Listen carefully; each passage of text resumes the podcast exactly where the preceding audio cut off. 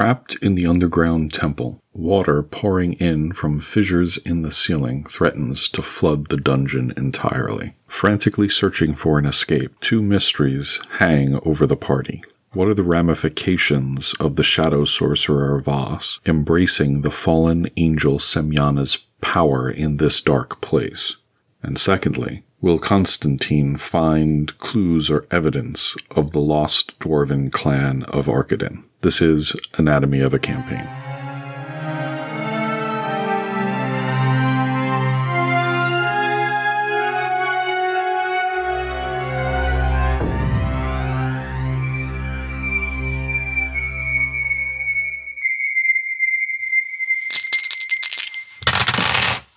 Are two basic things happening in the upcoming session. First is finishing out the current dungeon and dealing with the, the two mysteries that I mentioned in the intro, paying off Voss's interaction with Semyana and that entity's dark power.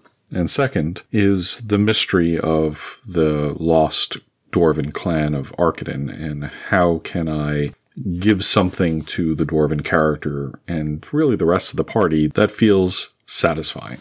Secondly, there's really just one encounter left in the dungeon itself. I don't anticipate that that will take up the entire three and a half to four hour session. The next thing that would logically occur is the travel back to town and what happens when they get there. It's kind of an extended denouement if I were to reframe all of this, I would say the big question is how do I make the end encounter for the oozing dungeon something that is memorable? And then when I still have a lot of session left, what can I do within the back to town portion of, of the session that is fun to play, engaging, and helps to set us up for the next phase of their broader campaign adventure as they continue to pursue the Valnexicon. Taking those one at a time, the first and immediate threat and danger and experience they're about to walk into is the finale of the dungeon. Where we left off, they had just taken a short rest by holding themselves up in one room. But prior to that, Voss had embraced the power of the fallen angel Semyana within the dungeon to defeat the oozes. And so she's wiped out all of the remaining threats that are part of the dungeon adventure as it was originally written. As a reminder, I'm using a side adventure that is part of the published adventure module Out of the Abyss. I've modified it to add an additional encounter at the end room uh, so I, I modified the map. I've modified the the adventure so that there's this entire thing which pays off the Constantine storyline of the pursuit of a, a lost dwarven clan. Because there are no more oozes left, the adventure module as written is really about finding a way to get out of the final room without drowning. And there seems to be really just one solution that's presented within Out of the Abyss. And spoiler alert, if you're playing Out of the Abyss and could be going through this, you should probably stop listening. But what what they expect you to do is actually open up the fissure in the ceiling, wait till the water rises and swim out. That seems to be the only solve that they offer up, potentially. And that seems not 100% like something a party would do.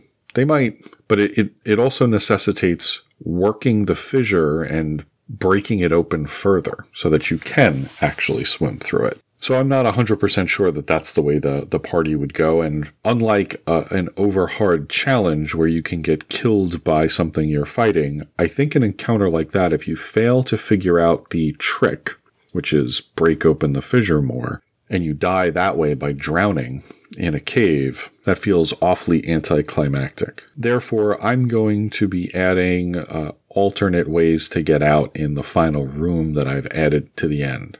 I just don't think that the challenge of figuring out how to bust your way through the ceiling of a cave and then swim out is is quite the way I'd like to end it.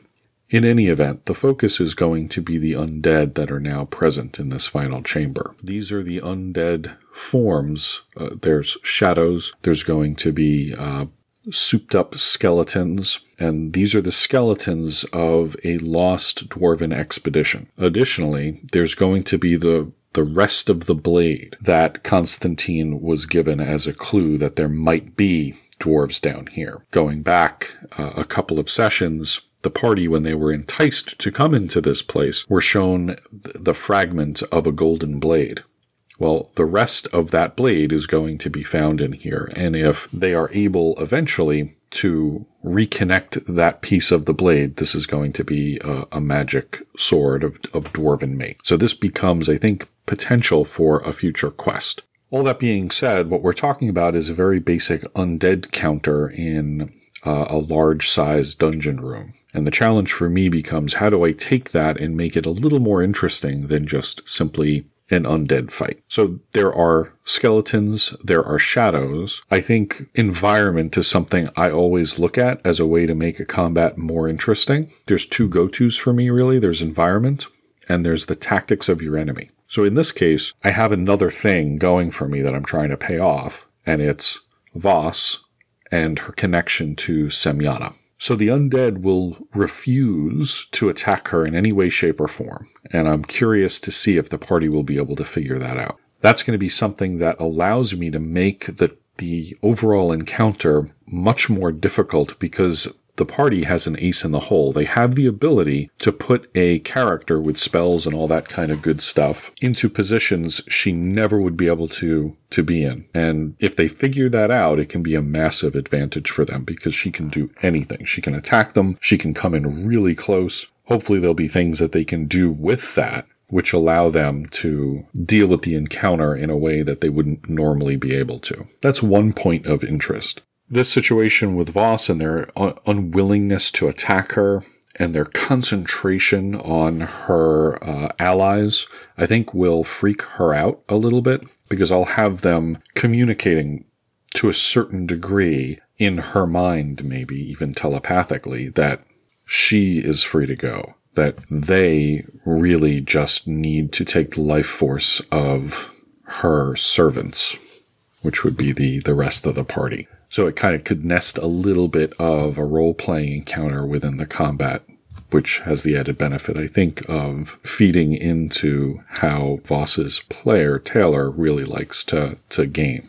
The other piece is the environment itself. I think there should be points of interest, things within this final room that are reflective of what the temple used to be, that the temple was something dedicated to chaos and the abyss and things that even predate the oozing temple. There could even be not necessarily traps, but I'm thinking depowered mystical glyphs. And with proper arcana checks, the party may be able to determine ways to set them off and these will be the ways that they can also try to escape the cave system that they're in, the dungeon, the temple that they're in. By setting off some of them, they might even be able to blow holes in the wall and, and seek exit. So to summarize that, I'm going to make this final fight on the hard side, the harder side, which will tax the party's resources because remember they've only taken a short rest at this point. They're on a bit of a time clock because the dungeon is ultimately going to flood against them. They have one party member who the undead simply will not attack. And they have at least one party member, the dwarf Constantine, has a burning desire to gain the clues from this room, which will be somewhat prevalent all around him. I'm hoping that this takes what is a very basic encounter.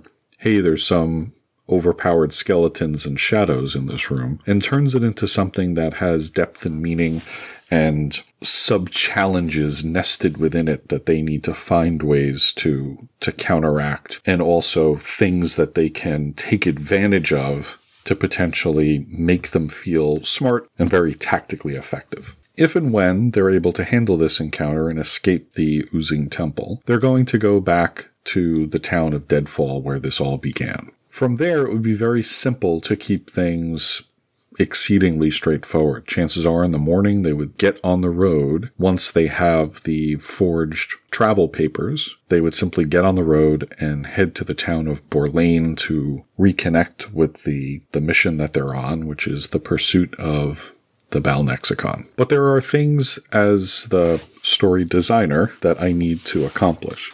And one of them, and I say this phrase all the time to pay things off. I've established that they need papers of transit and that uh, the folks of the Rootlands are a harsh and difficult crew. And so I feel a great desire to pay that off. As they were leaving the town two sessions ago, I said that there was some kind of frantic activity amongst the soldiers of the Rootlands who were garrisoned at Deadfall. Ultimately, I want to use this either the night they arrive back in town from the dungeon or early the next morning to present uh, a challenge for them. And it would be a, a moderate, modest, maybe even a, a light challenge the goal of which is to introduce the Rootlanders, the personality of the people of this area. They're folks who are caught in a very, very harsh reality. They have the faithful of Semyana breathing down their necks. They have part of their country absolutely devastated by a volcano. And the other thing that I had established about the Rootlands in the very, very beginning as part of my notes on the area to the players is that this is an area that is inundated with undead. And all of these elements, I want to make sure are coming to life and being part of what the party has to deal with. If you set up something and don't ever use it or don't ever pay it off, then what's the point? right? So I've said that the Rootlands is this very specific kind of place where they could deal with a lot of prejudice. They could deal with a harsh military.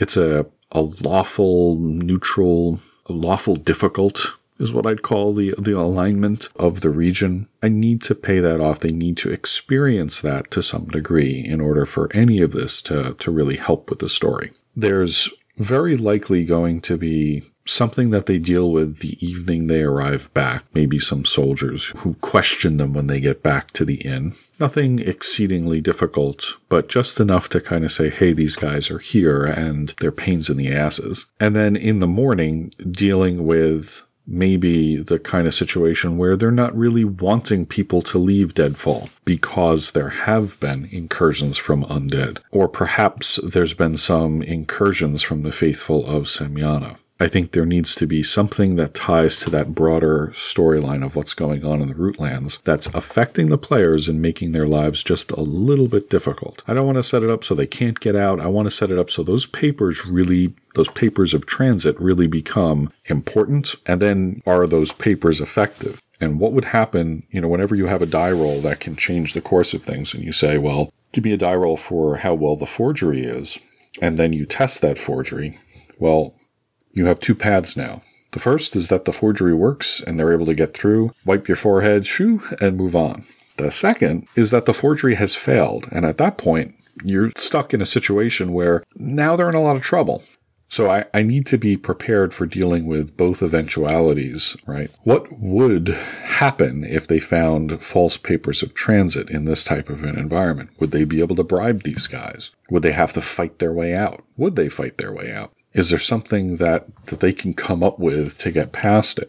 So we may find ourselves in this type of a, of a scenario. As a dungeon master, I don't want to do that encounter. I'm just going to be blunt. I don't want to, I want to kind of get things moving forward. And I feel that I'm, I'm forced with the decision of, do I have something pay off logically, right? Or do I make it easy for myself and, and not really do it? I think I'm going to land on not making it easy for myself, saying that the story needs to develop the way the story needs to develop. The skill of the new character in forging documents is important here, and we need to see via the dice did that work? Did it not work, and let the story develop from there. That's a choice I'm making. That's sort of a commitment to saying this isn't just my story. I choose to look at this as an opportunity to see maybe the story will go in a different direction here. Maybe it won't. If I have to deal with it later, I probably will look for ways to curtail it so it doesn't get wildly out of control and become something that's a massive distraction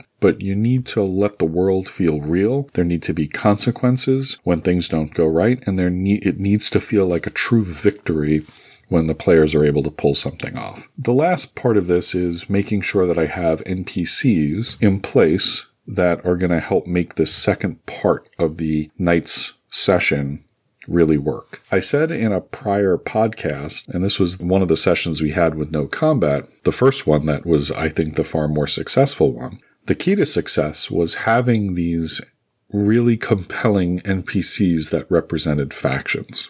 And so the other thing I'm doing in prep for the next session is I'm going back to the notes I have on the commander in charge of the Knights of the Rootland, as well as the character who is the proprietor of the inn where the players are staying. I think these two folks can represent personality and the ability to bring to life the setting and uh, set up some some benign interactions hopefully that the players can can enjoy. The idea there is to make sure that I'm set up to have colorful interactions that can feel somewhat dramatic, that would be fun, that allow the players to exude their characters' personalities alongside the personalities of the people in the town of Deadfall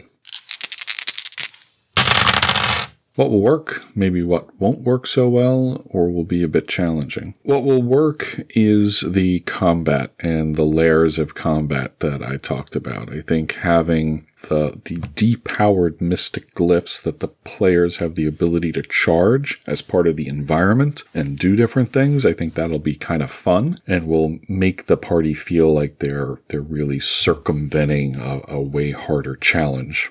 Make them hopefully feel insightful and smart and effective. Additionally, within that combat, I do think making sure that Voss knows they the undead aren't looking to attack her. They see her as the queen in a sense, and that the the rest of the party are her minions, and saying but they don't have your protection. We can kill them. We need to take their life essence. It will give her a chance to interact with these undead NPCs in a more dynamic way. The part that I'm, I'm concerned about is the pacing of the second half. I've talked multiple times about making sure that the entire party is engaged. I think whenever we go back to town, the two types of players that I have in my game become more prevalent. That there's a couple of players who proactively go after different things that they want to do in the town. Although with Deadfall, I don't think they feel as comfortable, and so I don't know that this will really crop up. And then I have the other players who basically will be more about, hey, let's just get on with getting on.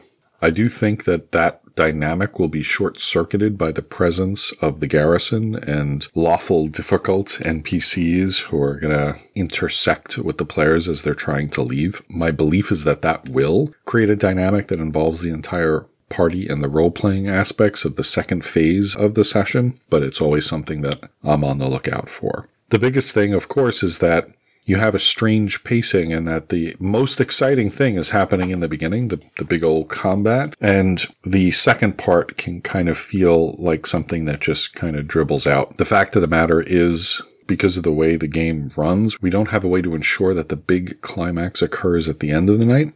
And I think you just have to accept that and move on with your life. I do always like to end on something of a compelling note that gets people excited about coming back for the next session. I don't see necessarily an opportunity from where I'm sitting now. That's going to have to be something that I'm on the watch out for as we're playing for the end of that session. Could be that forgery check failed and now we're ending on the cliffhanger of how are they going to deal with these guards that are now calling their bluff? Or it could be something where they get on the road and it's the end of the night and I want to pay off the fact that there are wandering undead throughout the rootlands and so I have them run into something and next time we'll again start off with a combat. I can't say for sure how that's going to play out. That's something that's just going to have to build organically as part of the session itself and what happens in game.